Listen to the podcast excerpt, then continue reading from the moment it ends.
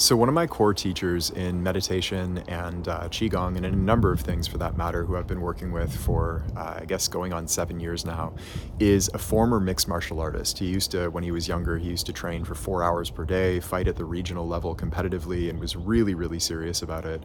And he made a comment to me recently. I'm actually a big mixed martial arts fan myself. And what he said is that at the very highest level, like the guys who are champions in the UFC or championship contenders in the UFC, at the very highest level, all of these guys have really, really similar skill levels. The differences in their skills are like razor thin. They're all black belt level fighters. In other words, the difference is in their mind.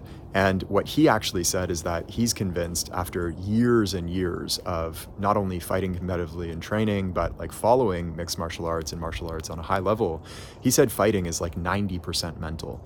And the more I watch interviews and so on with some of my favorite athletes in mixed martial arts, the more I see that same thing being said over and over and over again. They all say that fighting is completely a game of the mind.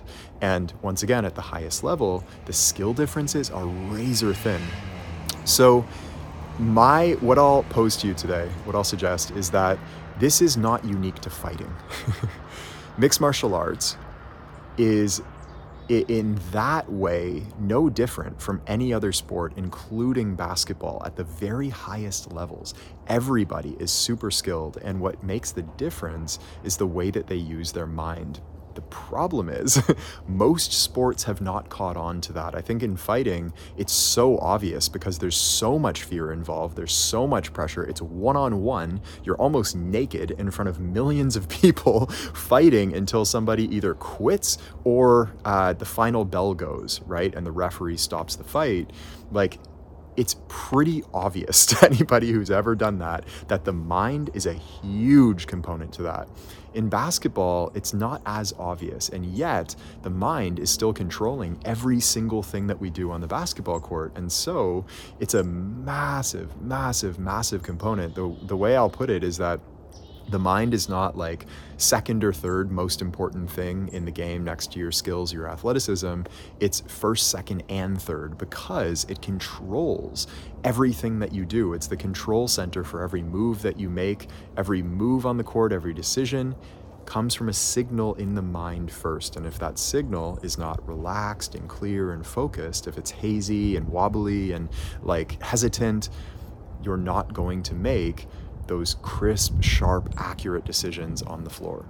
So what brought this to mind is, as I was going through and I was watching fighters speak about this, what I realized is that the greatest martial artists in history were all philosophers. They were all practitioners of the mind. People like Bruce Lee come to mind. George St. Pierre, actually, surprisingly enough, I have been listening to various interviews with him, and he's incredibly deep thinker, incredibly philosophical, and thinks about the way that the mind works almost constantly, and thinks about like higher level philosophical concepts as well.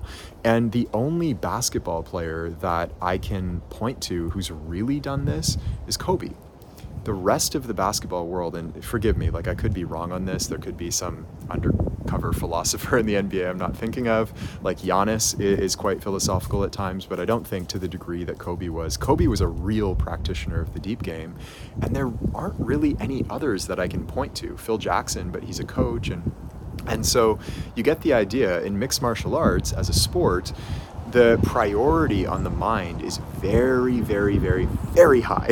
Like if you don't address the mind, you are going to crumble when you get into that octagon, and it's going to be obvious in front of everybody, and the consequences are potentially life-altering, right? You can get seriously hurt if you don't have the deep game under control. In basketball, it's not that severe, and so we can avoid it. So my realization is that, or my belief rather, I should say, is that basketball is sort of behind the curve in terms of this. And I've told this story in the past where my one of my earliest Taoist teachers, Bruce Francis, is a master in the Taoist lineage and has for decades been working with thousands and thousands of people in high level meditation, like some of the highest, he is the highest level meditation and Qigong teacher in the Western world, I would say. I mean, that's hard to qualify, but regardless, incredibly high level master. And again, worked with thousands of people all over the world in so many professions. And he came up to me after one of our sessions when we were working together, and he goes, you know, he had heard what I do in the basketball world. And he said, you know, I've worked with like hundreds of athletes in almost every sport, golfers, football players, baseball players, hockey players, martial artists, of course. He was a high level martial artist early in his life as well. And he said, never a basketball player, never a basketball player.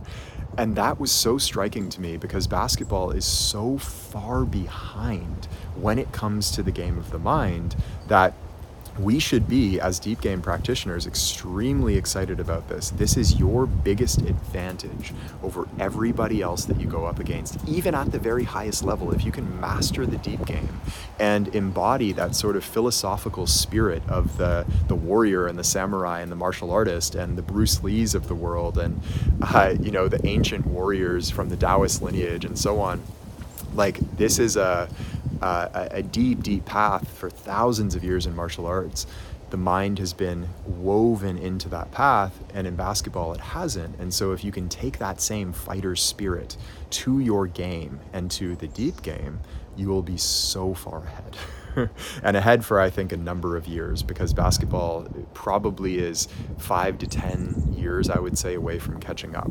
So take advantage of this. This is my encouragement to you. Again, I want to say this one more time for emphasis. Embody that fighter spirit and the spirit of the like warrior philosopher in your game. Kobe, I think, is the only one who's truly done it. And we as a community here at Deep Game are doing the exact same thing. So that should be encouraging to you. I hope you enjoyed this one. Reach out if you need anything, and I'll see you next time. Take care. Hey, it's Taylor. I hope you enjoyed today's episode. And if you did, the best thing to do right now while it's fresh in your mind is to head over to deepgame.com and join us in our free masterclass. Now, this is where you'll learn all 8 laws of the deep game and all of the fundamentals that you need to know about the part of basketball that's played with the mind. We've had players call this the best hour of basketball learning of their lives, and it's completely free right now. So head over to deepgame.com to join us, and I will see you there.